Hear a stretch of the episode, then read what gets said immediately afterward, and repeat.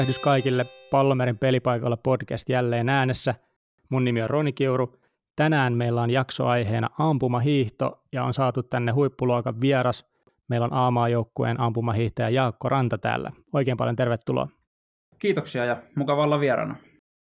Tota, kerro vähän itsestäsi, meille ei välttämättä kaikki kuulijat sua tunne, niin kuka on Jaakko Ranta, mitä oot tehnyt ampumahiidon parissa ja millä tasolla sä periaatteessa tällä hetkellä oot? Joo, eli tota, no tällä hetkellä on siis toista kautta, toista kautta tota, A-maajoukkueessa ampumahiidossa ja, ja siinä ohella nyt sitten täällä Lappeenrannassa opiskelen tässä teknisessä yliopistossa ja, ja tota, mun ura juontaa alkunsa tuonne vuoteen 2009, milloin sitten ampumahiihtoa aloittelin, että tietysti urheilu ja liikkunut perheen kanssa niin kuin pienestä pitää jo ja tota, mutta sitten hyvän kaverin kautta oikeastaan eksyin vähän niin kuin lajin pariin ja sitten myös käytiin silloin ala-asteella, eli tota, 12-vuotiaana siis 2009 syksyllä aloitin, aloitin ja, ja tota, päästiin ala-asteella tosiaan kokeilemaan tämmöistä ampumajuoksua, sellaisia elektronisia tota, ampumahiihtotauluihin, eli ei vielä ihan oikealla pianoskiväärillä, mutta tota, siitä sitten heräsi mielenkiintoa tosiaan sitten tämän hyvän kaverin kautta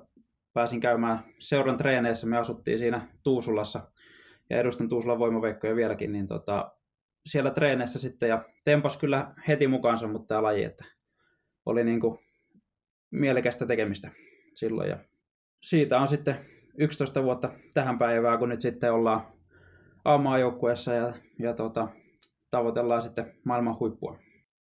Alright, hyvä missä kisoissa saat itse, niin mikä on se niin kuin taso, missä saat periaatteessa itse kisannut? Oletko käynyt jossain maailmankapissa tai ylipäätään tällaisia?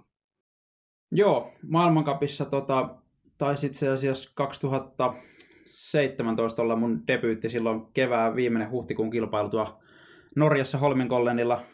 Tietysti vähän tämmöisessä hiihdon mekassa pääsin ekan maailmankapstartin silloin, silloin kisaamaan ja ja tota, viime kausi oli mun ensimmäinen aikuisissa, eli 22 sarjaa on niin kuin nuorten viimeinen, viimeinen sarja. Ja nuorissa on, on tota EMEissä ja MM-kisoissa käynyt, että nuorten Euroopan mestaruus on niin kuin siltä tasolta se paras saavutus. Ja nuorten MM-kilpailuus on kuudes ollut sitten pikamatkalla henkilökohtaisissa kisoissa. Ja, ja sitten silloin viimeisenä nuorten arvokisavuotena niin pääsin sitten aikuisten tota, miesten MM-kisoihin viestiavaukseen suorittaa. Ja siitä sitten viime talvena tuli myös henkilökohtainen paikka ensimmäistä kertaa aikuisten MM-kisoihin, eli tota, arvokisat on tavallaan niin kuin korkattu mun osalta ja, ja tota, olympialaisia tietysti lukuottamatta, mikä nyt on sitten omalla uralla nyt isompi tavoite tietysti tulevaisuudessa. Just näin. Hyvä. Hei, mennään sinne aloittamisvaiheeseen. Sä aloitit 2009, niin minkä ikäinen sä olit silloin, kun sä, sä tulit lajin pari? Mä olin 12 vuotta silloin. No niin, okei. Okay. Vähän myöhemmin kuin varmaan moni muu tuossa lajissa, vai ymmärränkö oikein?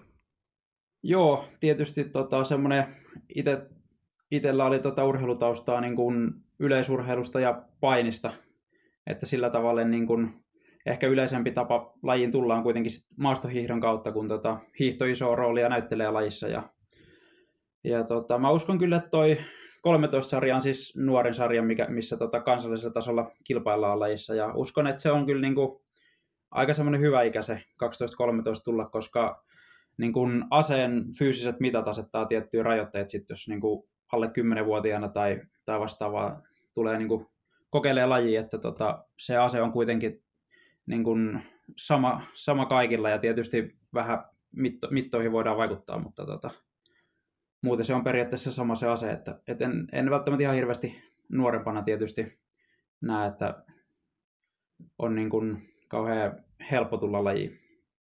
Just näin.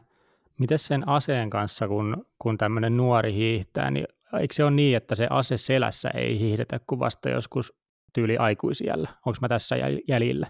Joo, kyllä. Että se ase, ase laitetaan selkään vasta sitten 17 vuotiaiden sarjasta lähtien. Ja se on oikeastaan 13 sarjalla vielä, se ottaa siinä matolla aina ja ammutaan semmoisen tuen päältä, eli sitä ei tarvii omilla voimilla niin kuin kannatella. Et sikäli siis tietysti on niin kuin, ei ole estettä tulla, tulla nuorempana myös, myös mukaan. Ja sitten 15-vuotiaaseen asti ammutaan pelkästään makuulta, että sitten siinä pari vuotta välissä tulee semmoiselta hihnatuelta, mitä, mitä tietysti käytetään sitten aikuisten sarjassa sitä samaa systeemiä, ja sitten 15-vuotiaan jälkeen niin tulee se pystyammunta, mikä sitten oikeastaan ratkaisee sen, että sitten laitetaan myös ase selkään, niin se ampumapaikka toimintaa sitten vähän jouhevampaa, kun sitä ei tarvii siinä matolla pitää ja suksien kanssa sitten sählätä ristirastiin.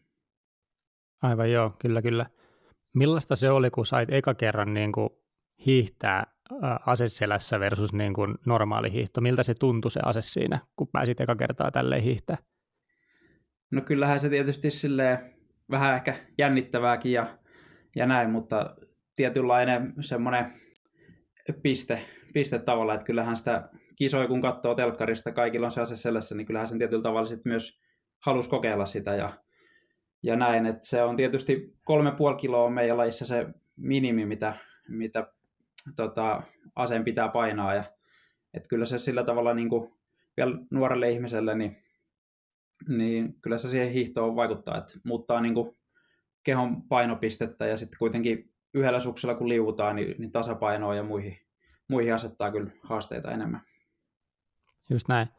Osaatko arvioida, että paljon se vaikuttaa niin kuin aikaan? Sanotaan nyt vaikka jollain, millä hyvänsä aikamäärä, missä on helppo määritellä, mutta kilometri tai viisi kilometriä tai joku tällainen, niin kuinka paljon hitaammin menee periaatteessa aseselässä? No mä en, en ehkä ihan suoraan osaa mitään hyvää arvioa heittää. Joku 10 kilometrin hiihto, just mikä on meidän, meidän pikakilpailu matkamiehillä, niin, niin ilma-asetta ja aseen kanssa. Et kyllä siinä kyllä siinä varmasti kuitenkin kymmenistä sekunneista puhutaan, mä uskoisin. Just näin, joo. All right. Mennään sitten tähän ää, niin kuin lajin kustannuksia näihin, tässä niin kuin vahvasti nämä välineet myös on esillä, niin, niin tota, paljon maksaa, aloitetaan vaikka suksista, niin paljon sulla niin kuin tämmöiset sukset maksaa, joilla sä pystyt vaikka maailmankappiin hiihtää tai, tai Suomen maajoukkueessa hiihtää jossain viestissä? No omalta osalta voi alkuun sanoa tietysti sillä tavalla hyvä tilanne, että mulla on niin Fisherin tallin kanssa sopimus ja, ja tota, se takaa sitten tiettyjä etuja näihin, näihin tota, välinepuoleen, mutta, mutta kyllä niin kuin sanotaan, että jos kaupasta lähtee kilpasuksia ostamaan, niin kyllä ne varmasti siellä 600-700 euroa pari, pari maksaa. Ja tota, sitten siinäkin on tietysti ero, että kilpasuksethan ei kaikki ole samanlaisia, että ei voi sanoa, että jos käy kaupasta ostaa kilpasukset, että se olisi samanlainen kuin sitten vaikka niin kuin Johannes Pöölän, joka voitti maailmankapin viime talvena, niin, niin on tietysti sitten eroja ihan, ihan siinäkin, että, että samanlaista kalustoa ei pysty, pysty ostamalla saamaan. Kyllä, ymmärrän. Miten sitten se ase? Onko se niin kuin minkä hintainen kapistus? Onko siihen antaa mitään summaa? Joo, ja itse asiassa vähän ennen tätä podcastia kattelin. Mä itse aikanaan, kun ostin aseen, niin maksoin siitä 3000 euroa pyöreästi, ja siihen sitten tulee vielä niin kuin aseen kantovaliaat ja se hihna ja käsivarsiremmi ja muut päälle. Mutta nyt näytti olevan semmoinen 4000 euroa tuolla tota, netistä, kun Suomesta vilkasin, että millä hintaa semmoisen pääsee käsiksi. Että kyllä siinä niin kuin äkkiä se 4500 sitten menee, kun siihen ostaa vielä näitä rensseleitä päälle. Just näin. Tarviiko se jonkun luvan, niin kuin, että sä saat ostaa tuommoisen aseen? Onko se niin kuin sen verran kovan kaliberin kamaa, että sulla pitää joku aselupa olla Suomessa vai riittääkö vaan, että harrastaa lajia? Joo, kyllä tietysti tarvii poliisilta sitten niin kuin asehankintaluvan ja sitten, sitten kun on hankkinut, niin saa sen aseluvan tähän, että, että se täytyy tietysti olla, vaikka kyseessä on niin kuin 22 kaliberinen pienoiskivääri ja, ja lyijyluotaja, että ei sillä tavalla mikä metsästysase kuitenkaan. Just näin. Mites sitten tämä, että onko tämä sun niinku päätoiminen työ? Elätät sä itse ampumahihdolla? Joo, kyllä mä niin tällä hetkellä tätä teen täysillä ja tähän satsaan. Että tietysti sitten koko aikahan ei niin voi keskittyä vain yhteen juttuun, eikä, niin kuin, eikä se ole ehkä ihan hyväkään, että kauden jälkeen sitten vaan pyörisi ampumahihto tai urheilumielessä, niin, niin tota, sillä tavalla on sitten ihan mukavaa, että mä tosiaan opiskelen nyt kolmatta vuotta tuotantotaloutta täällä Lappeenrannan yliopistossa, niin on sitten välillä muutakin mietittävää. Just näin. Ja ilmeisesti niin kuin, totta kai nämä maailman huiput sitten pystyy ja keskittyy täysillä siihen, vaikka Suomen niin kuin, nimekkäimmät henkilöt, niin ne on tietysti ihan, ihan vain ampumahiihtäjiä, jos näin voi sanoa. Joo, kyllä niin kuin esimerkiksi Kaisa, niin olihan niin kuin täysammattilaisesta puhutaan, mutta kyllä tämän hetken maajoukkueessa, kun meitä on neljä miestä ja viisi naista, niin, niin taitaa miehistä kaikki opiskella kuitenkin ohella tällä hetkellä naisistakin, olisiko kolme, kolme viidestä, että tota, kyllä siinä niin kuin opiskelu kulkee ainakin tämän hetken aamajoukkueessa siinä, siinä rinnalla tosi monella. Okei, okay. ihan hauska, hauska nyanssi tollainen tai tieto, että siinä niin opinnot ja ampumahiihto on käytännössä monella tämän hetken maajoukkuetyypillä niin se kombo, millä mennään. Joo, kyllä, että se sitten tietysti tota, urheiluakatemiat paikallisesti tukee tosi hyvin ja opintosuunnitelmat ja muut on niin kuin koulun puolesta laadittu sillä tavalla, että se tota, rytmittyy hyvin tähän urheiluohjeen, että, että sillä tavalla ei ole niin kuin mikään poissulkeva tekijä tämä, tämä urheilu sille hommalle. Just näin. Miten sitten noista kilpailuista? On tietysti moni on varmasti katsonut telkkarista erinäisiä kisoja, mutta miten täällä kotimaassa? Miten, millaisia kotimaan kilpailuja sä oot itse vaikka nyt käynyt, käynyt kisaamassa? No oikeastaan nyt kun viime talvenakin enemmän maailmankappia ja maailmalla näitä kilpailuita kiersi, niin, niin tälle kansainväliselle joukkueelle niin kuin kotimaan kisat on tietysti sikäli jää aika vähän aikaa, että se alkaa tänäkin vuonna nyt Kontiolahdelta kotikisoista maailmankappia, ja se on toi marraskuun viimeinen viikonloppu, kun se alkaa, ja aina sinne sitten maaliskuun viimeiselle viikolle asti, että kansainvälinen kilpailukausi on tosi pitkä, ja, ja sillä tavalla niin kuin itse käynyt tavallaan kolmet kisat, jos näin voi ajatella niin kuin kansallisesti, että meillä on marraskuussa pari viikkoa ennen maailmankappi on niin karsintakilpailut sitten tälle maailmankapin joukkueelle, ja sitten hypätään täysillä täysillä siihen mukaan, että mennään marras-joulukuu, tullaan just ennen joulua yleensä, joku 22. 23. päivä siinä tota, jouluksi kotiin. Ja sitten tammikuun alussa on niin kuin tämmöinen näyttökilpailu myös, missä, missä tota, tämä maajoukkue ja, ja kaikki tota, maailmankappia haluavat tietysti on, on mukana ja sitten siitä käynnistyy, käynnistyy sitten maailmankappi jatkuu ja tulee MM-kisat ja näin. Ja, ja tota, sitten siellä huhtikuussa on sitten niin kuin kansalliset SM-kilpailut yleensä, yleensä pidetty, että siellä on sitten sekä maastohiihdo että ampumahiihdo hiihdo Suomen mestaruuskisat, että aika lailla tota, nämä niin kauden ekat ja vikat kisa tehtiin Suomessa, mutta, mutta siinä välissä, välissä ei ikävä kyllä monta starttia ainakaan sitten ehdi Suomessa kisata. Just näin. Ja sitten noista maailmankisoista, niin käytännössä maailmankappi ja sitten MM-kisat on semmoisia, onko ne niin vuosittaisia juttuja molemmat taitaa olla? Joo, joo ampumahiidossa on MM-kisat joka vuosi, paitsi sitten olympiavuonna ei, ei ole. Ja, ja sitten on myöskin EM-kilpailut on ampumahiidos vuosittain, mikä on tavallaan sitten Ibukapin, eli maailmankapista niin kuin porras alaspäin on, on aikuisille Ibukappi, niin se on tavallaan sitten tämän Ibukapin vähän niin kuin vuoden pääkilpailu, jos voi sanoa, että jos, jos luetaan, että MM-kilpailut on sitten maailmankapin se se kovin, kovin startti. All right. Tota, moni varmaan ainakin itse, kun moni on varmaan myös näin tehnyt, mutta ainakin kun itse on katsonut noita kisoja, niin tietysti se ampuminen on se jännä hetki siinä ja se hiihto on vähän niin kuin odottamista aina siihen, että miten se ampuma vaikka menee. Niin millainen fiilis siinä on, kun sä tuut, sä oot hiihdät siinä menemään ja tuut vaikka sille ekalle ampumapaikalle, niin miltä se tuntuu susta, kun sä tuut? Onko se niin kuin tosi tosi jännittävää, tunneeko sä, että sykkeet nousee vai mikä fiilis siinä on, kun lähestytään, niin kuin, että sä tiedät, että nyt pitää osua?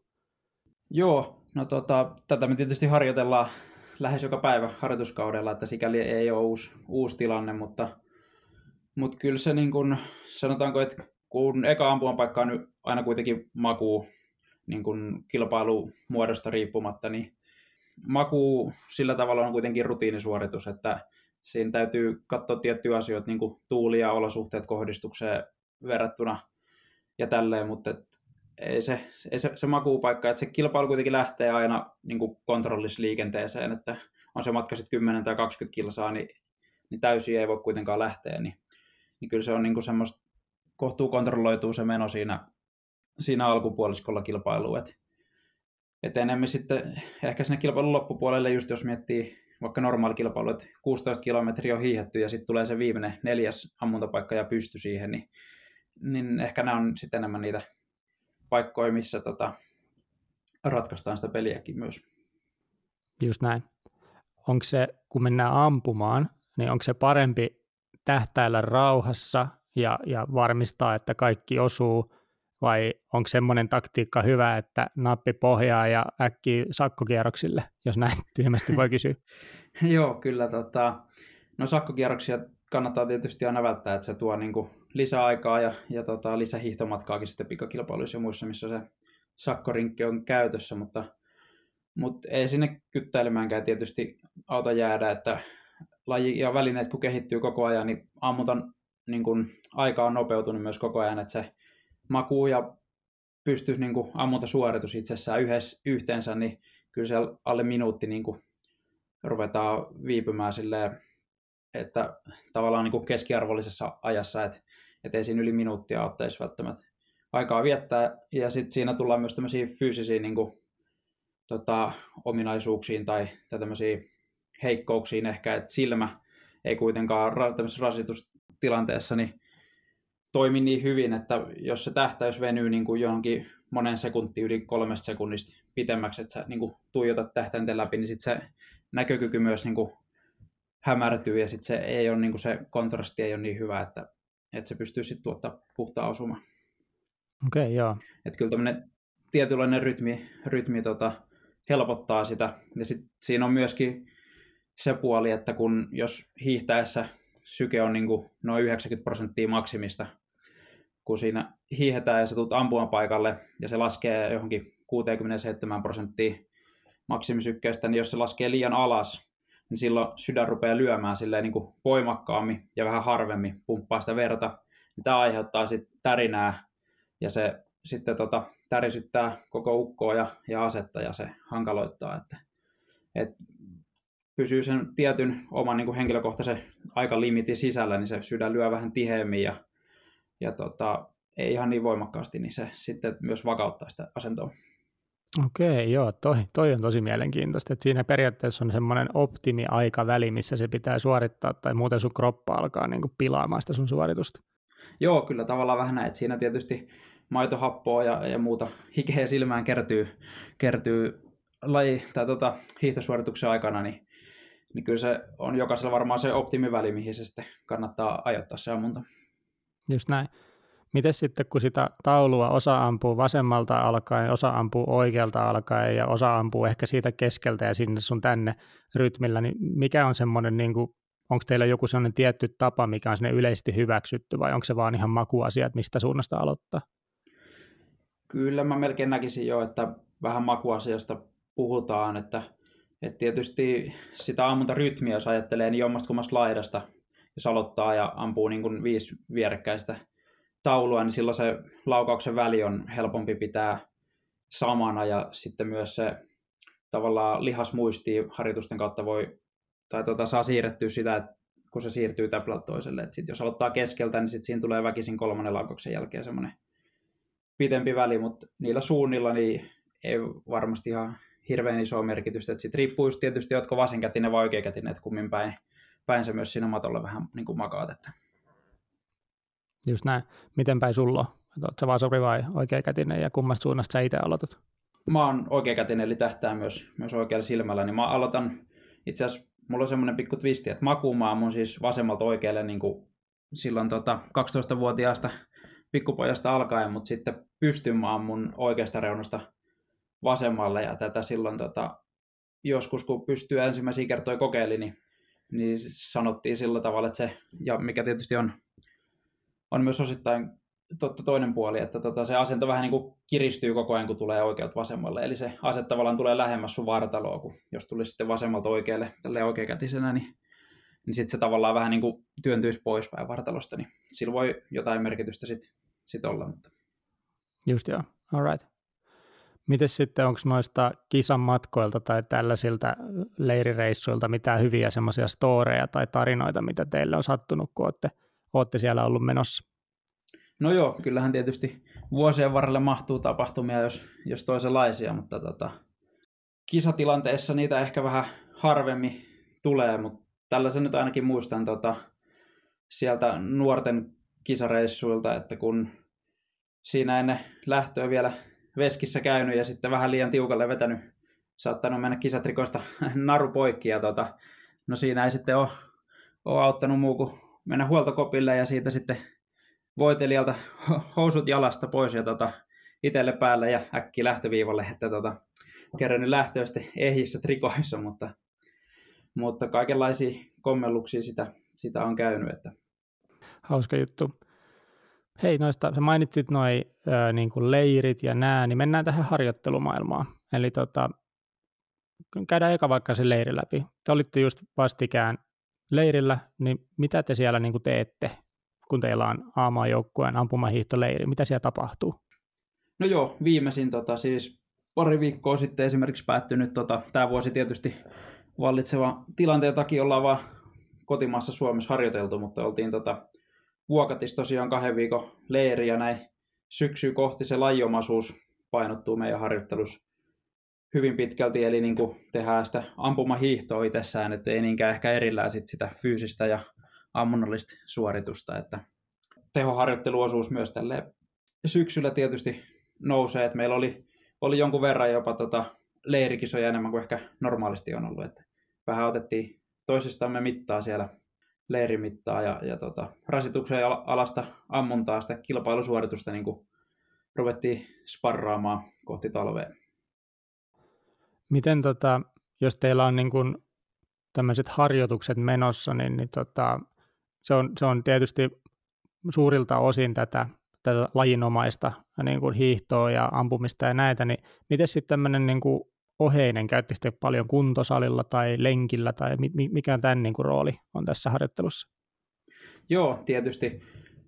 Hyvin monipuolista on tota, tämä meidän kestävyysharjoittelukin, itse on sellaisella sapruunalla mennyt, että on niin kuin kaksi voimaharjoitusta viikossa, että on se sitten kuntopiiri tai ihan saliharjoitus painojen kanssa tai loikkia tai muuta kimmosuutta siihen. Ja, ja tosiaan sitten peruskestävyyttä eli tämmöistä niin lenkkeilyä nyt jos voi, voi tota kansankielellä sanoa, mutta siis peruskestävyysharjoittelu tulee kyllä niin kuin suurin osa, että varmasti tämmöinen 80-85 prosenttia, niin kuin, jos vuositasollakin miettii, että et se on sitten niinku just rullahiihtoa, mikä on niinku, pyritään niinku just lajiomaisuutta, että hiihdosta siirretty, että tämmöinen on niinku samat monot kuin talveli alas, mutta sitten siinä alla on tämmöinen kaksipyöräinen ja tuommoinen tota, komposiitti runko siinä välissä, että tämmöinen rulla, rullasuksilla mennään ja sitten ihan tietysti juosten ja, ja sauvarin, että sauvarin että ylämäkeet, just vaelluksia on, on tietysti helpompi tuolla Alpeilla ja ulkomailla. Suomessa ei kovin pitkiä rinteitä ikävä kyllä löydy ja, ja sitten ihan pyörälenkkejä esimerkiksi kevään leirillä oltiin tuolla Joensuussa maajoukkueporukalla, niin joku 135 kilsaa siellä polkastiin järvi ympäri ja, ja tota, melontaa ja, ja hyvin monipuolisesti niin kuin ylävartalo, alavartalo, ärsykkeet haetaan. All right. Miten sitten, jos, jos, jos tämmöisiä loukkaantumisia tai vammoja tulee, niin onko ne kuinka yleisiä tuossa lajissa, että onko teillä jengiä loukkaantuneena? No ei varmaan suoranaisesti mitään tämmöisiä siis välttämättä käsien murtumisia tai mm, tämmöisiä, miten takia tuli sitten niin loukkaantumista mm. mieleen. Että, että riski ehkä sitten enemmän tämmöisessä, kun harjoitellaan paljon ja kovaa, niin voisi olla tietynlainen kuormituksen kertyminen, että tämmöinen niin kuin ylirasitus, alipalautumistilanne, tai sitten jos, jos liian nopeasti kuumeen tai flunssan muun jälkeen rupeaa sitten harjoittelemaan, että ei tule mitään niin kuin vakavampia jälki, jälkitauteja sitten sen takia. Joo.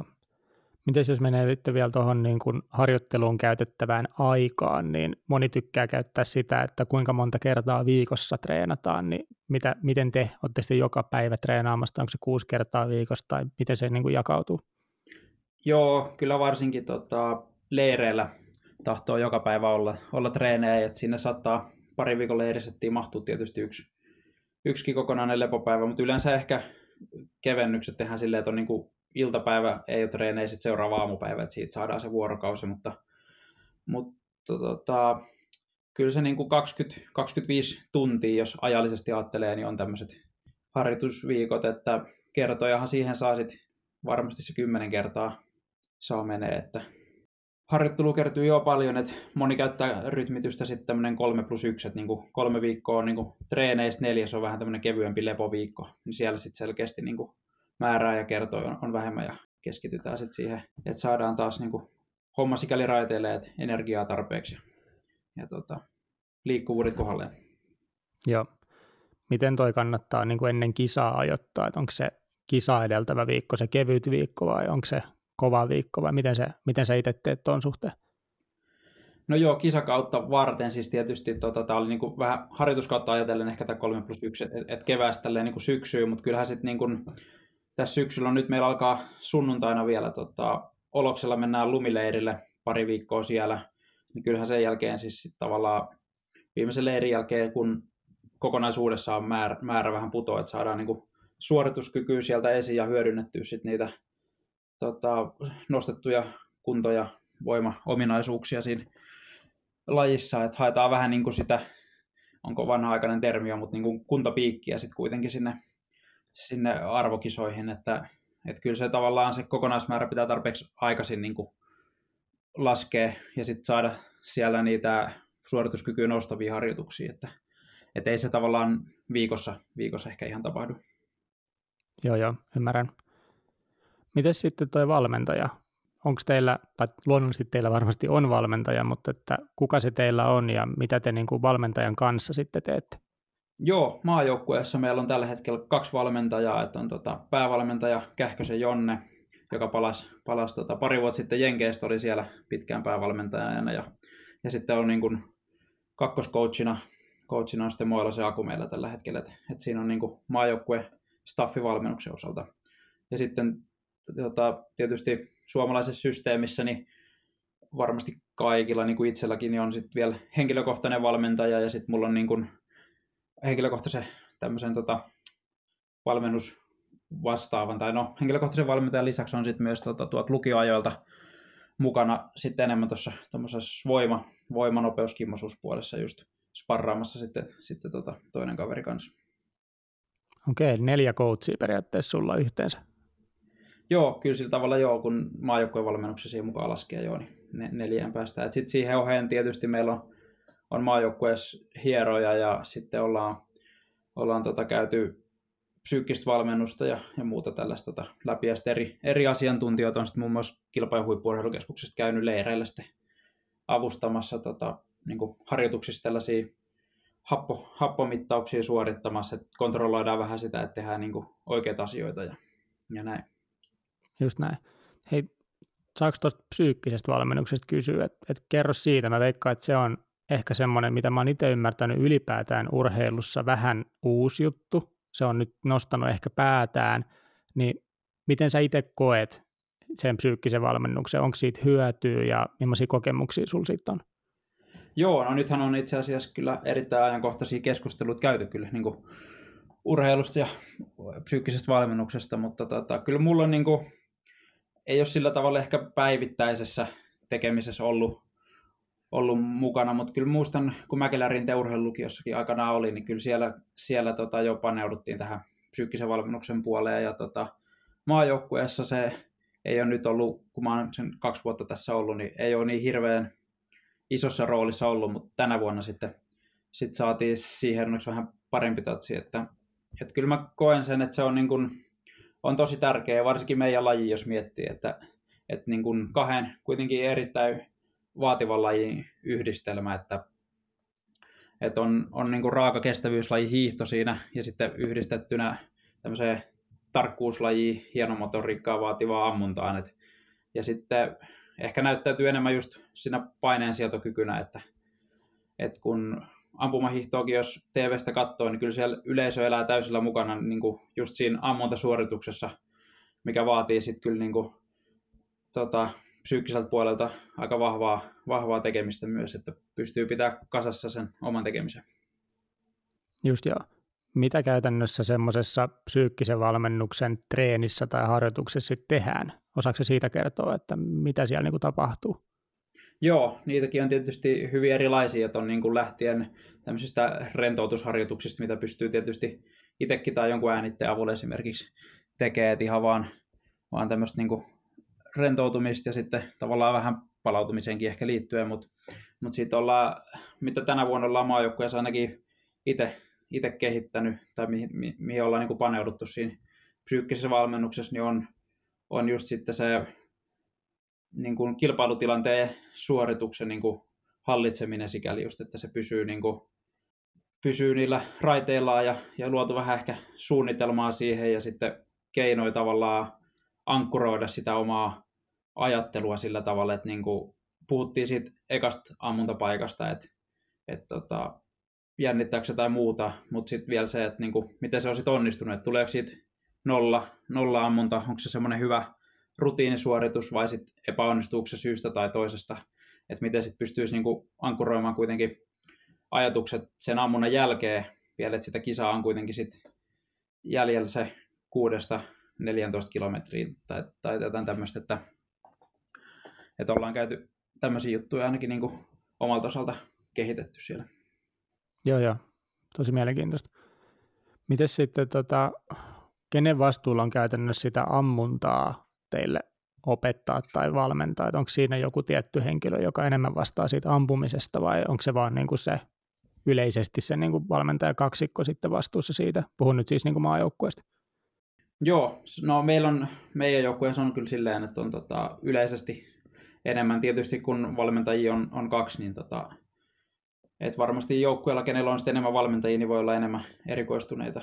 Tai että et, niin keskittyy enemmän, enemmän sit ammuntaa vaan, mutta kyllä meillä on tälleen tota, niin yleisesti, yleisesti, että molemmat katsoo, katsoo sitä. Ja, ja se on oikeastaan kyllä myös semmoinen asia, että ei, niin kuin huono tapa ajatella lajia on just silleen, että on niin kuin ammunta ja hiihto, että harjoitellaan niin kuin molemmat tavallaan hyväksi, kun niitä pitää kuitenkin toimia kokonaisuutena, että laji on kuitenkin ampumahiihto. Et, et sillä tavalla niitä ei, että just se lajiomainen harjoittelu, mitä mekin ollaan nyt tänä syksynä paljon hiottu leireillä, niin, niin on kuitenkin sit se avain siihen, että se, että se suoritus koostuu siitä hiihdosta ja ammunnasta ja niiden yhteensovittamisesta. Just joo, kyllä kyllä. Et nimenomaan toi, toi, että ampumahiihto on yksi yhtenäinen asia, eikä ampumista ja hiihtämistä.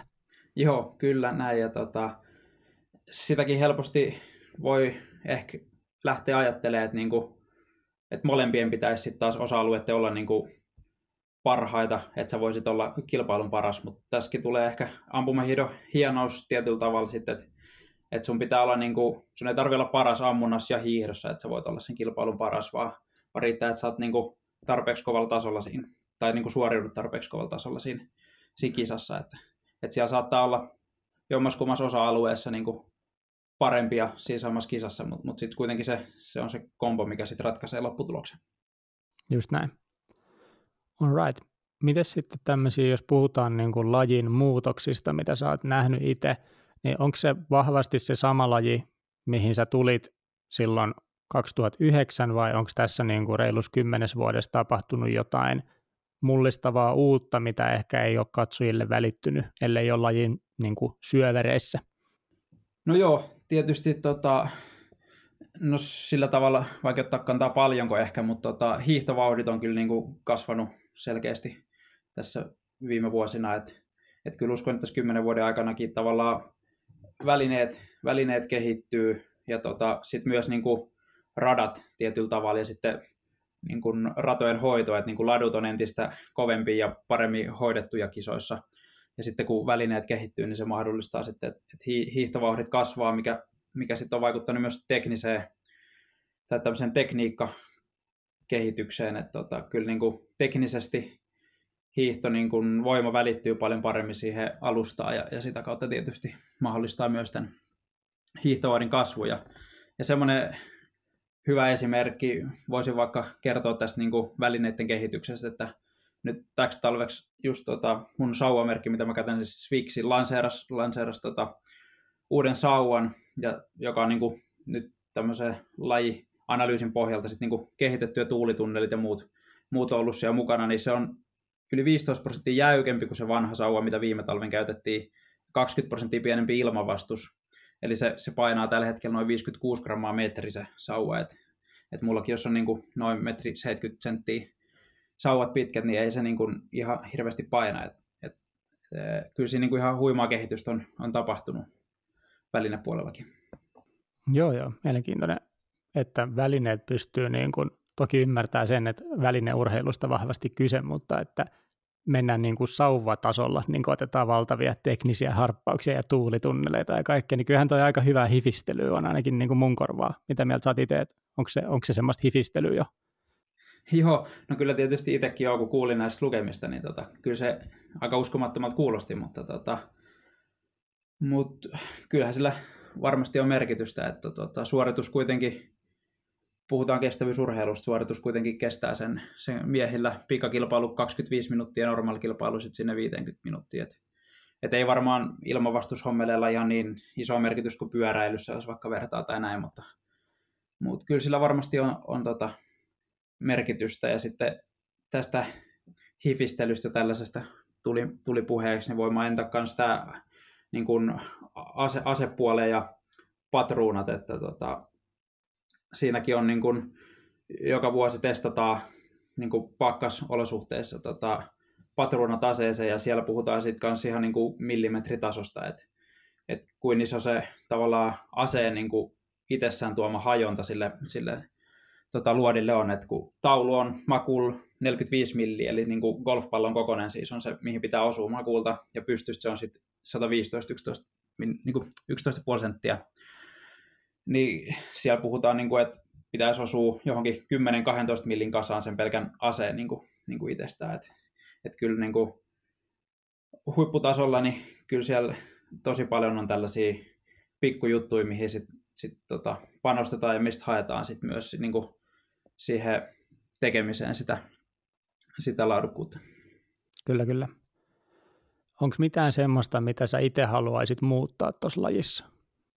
No tota, TV-lajista, kun on vahvasti kyse Keski-Euroopassa, isot markkinat ja näin, niin, niin matkat tavallaan vähän lyhenee. Et, et sitä mä oon kanssa vähän miettinyt, että kuinka paljon ne sit voi niinku lyhentyä tavallaan. Et nytkin on tullut supersprintti uutena, missä on karsinta, on niinku kolme kilsaa yhteensä ja siinä on kaksi ammuntaa välissä.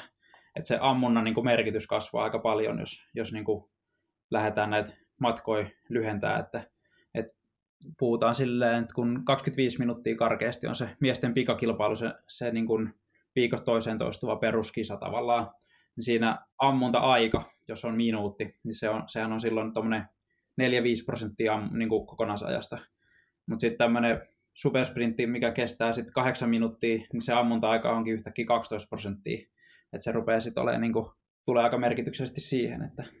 Kyllä, kyllä. Mutta tota, itse tykkään kyllä neljän paikan kisoissa, että sillä, sillä tavalla on niin kuin, ihan sen kannalle, näitä yhteislähtöjä ja takaa jo kiso, kisoja on enemmän. Et nythän on ollut siellä Ipukapin puolella nimenomaan viime talvenakin kokeilu tämmöisestä 60 henkilö yhteislähdöstä, että kun normaalisti se on maailmankapissa se on se 30 henkilöä, koska ampujan paikkoja on, on vain 30, ettei siinä tule sitten mitään sekaannuksia, mutta mut kyllä, niin kuin, kyllä mä noita neljä ammunnan kisoja ja vähän tämmöisiä niin yleisö, yleisölle, yleisöystävällisiä kisoja, kisoja tota, kohti menisin. Että hyviä esimerkkejä on esimerkiksi joulutauolla tota, meillä tuolla Schalken stadionilla Saksassa siis on kutsukilpailu, missä on sitten maailmankapin niin kuin parhaat, parhaat kilpailijat mukaan ja vetää kyllä jalkapallostadionin täyteen. Että, että tämmöiset niin spesiaalikisat vähän niin kuin Suomessakin aikanaan on tota, viime vuosisadan puolella tota, Helsingin Olympiastadionilla esimerkiksi tämmöinen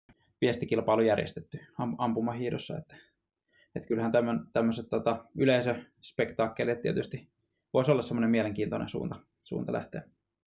Tuosta on pakko kysyä tuosta yhteislähdöstä ja taka-ajosta, että mikä niin kuin sun fiilis on, että kummassa sä itse oot parempi vai onko sillä mitään väliä? No tietysti taka-ajokilpailu lähdetään tota, yleensä sen pikakilpailu tai tota, pikakilpailun perusteella, että niillä samoilla aikaeroilla, että yhteislähdössä kaikki on niin kuin samalla viivalla siihen kisaan, että, että sillä tavalla kyllä niin kuin yhteislähtö on mielekkäämpi, että, että tota, en toki maailmankapissa ole päässyt, päässyt hiihtämään, mutta, mutta kyllä mä yhteis, yhteislähdön niin kuin näkisin enemmän mielekkäänä ja sitten molemmat on kuitenkin semmoista mies-miestä vastaan kilpailua, mikä, mikä sytyttää itteen ainakin. Just näin. Mutta joo, mennään näihin ajankohtaisiin juttuihin sitten. Niin me käytiinkin tuossa ja tota, että miten tuo kisakausi tästä lähtee liikkeelle ja näin poispäin, mutta miten sitten tämmöiset kovimmat nimet, että ne, ketkä nyt lajia seuraa, niin ne varmaan tuntee, mutta jos nyt innostuu ja haluaa katsoa jonkun kisan, niin ketä siellä niin kannattaisi seurata? Tietysti sua, mutta miten nämä muut maat, ketä siellä niin on semmoinen, ketkä on suurimpia tähtiä tällä hetkellä? Joo, kyllä Suomen joukkuetta tietysti tota, lippu korkealla, mutta, mutta nythän kaikkien aikojen, tai voiko sanoa kaikkien aikojen, mutta yksi menestyneimmistä miesampumahitta sitten lopetti viime talvena tota, niin kuin samaan aikaan kuin Kaisa tietysti. Että Martin Furgadi oli kahdeksan muistaakseni kokonaismaailmankappia voittanut ja tota, kyllä tämmöinen erittäin niin kuin menestyneen mielenkiintoinen persona lopetti, mutta Norjastahan löytyy, löytyy miehiä sitten kuin liuku hihnalta, että, että siellä niin kuin Johannes Bö, Bö tietysti voitti maailmankapin viime talvena, siinä on niin kuin kova nimi ja hänen veljensä sitten Tarjei Bö myös säännöllisesti tota, palkintopallilla ja siellä itse asiassa tuli mieleen kanssa, tai jossakin sosiaalisessa mediassa toi kansainvälinen lajiliitto jopa julkaista tämmöisen, kun oli, ottiko he kaksoisvoiton, niin tämmöisen poediumin, niin kuin, että, että tota, hallitsi sitä kisaa se kaksikko. Ja, että kyllä siellä ampumehdossa on, se tekee kyllä niin kuin, tosi mielenkiintoista siitä kanssa, että on niin kuin, tämmöinen valehtelma, että joku ehkä 15 nimeä kisasta toiseen, ketkä voi, voi siitä maailmankapin niin kuin, top kolmosesta taistella kisassa kuin kisassa, että et sillä tavalla on niin kuin, tosi monta nimeä voisi tähän mainita, mutta, mutta kyllä niin kuin veljekset Norjasta ja, ja tota, Quentin Filomailet näytti olevan nyt kesällä tosi kovassa kunnossa tuolla, tuolla tota Saksassa järjestetyssä tämmöisessä City Biathlonissa, missä Suomestakin Mari Ederi oli mukana ja sijoittui myös hyvin, niin tota, siinä ehkä miesten puolelta kolme tämmöistä mielenkiintoista nimeä talvea ja tota, naisissa Mar- Mari tietysti on onnistunut maailmankapin voittaja nappaamaan myös, niin tota, Mari kannattaa ehdottomasti laittaa seurantaa. Ja naisissakin Norja kyllä aika vahvasti siellä vetää, että Tiri Ekhoffi, Ekhoffi ja sitten Tanrevoldi esimerkiksi siinä pari nimeä Norjasta, mutta, mutta kyllä tosiaan joukko on ilaa ja niin kuin Itävalta, Italiassa, esim. Dorothea Wierer tietysti ei voi jättää nimeä mainitsematta, niin tota, kyllä niin kuin on ilaa ja joku urheilijoita, että, että hankala nimetä silleen muutama. Joo, joo. Mutta kuitenkin siis, just niin kuin sanoit, niin taso on niin kuin kova nimenomaan leveästi. Että jos otetaan niin kuin yksittäinen kisa, niin siinä voi tapahtua jos jotakin niin kuin top kolmosen tai laajemmankin joukon osalta. Joo, kyllä ehdottomasti. Että kun isoja maita kuitenkin niin kuin löytyy Saksa, Ranska, Italia, Norja, Ruotsi, että kyllä näin niin kuin tosi laajasti just Itä, Itävaltaa ja, ja kaikki, että, että kyllä on niin kuin kauden alkuun, niin kyllä varmasti penkkiurheilijoille, niin kyllä siellä jännitettävää riittää. Just näin.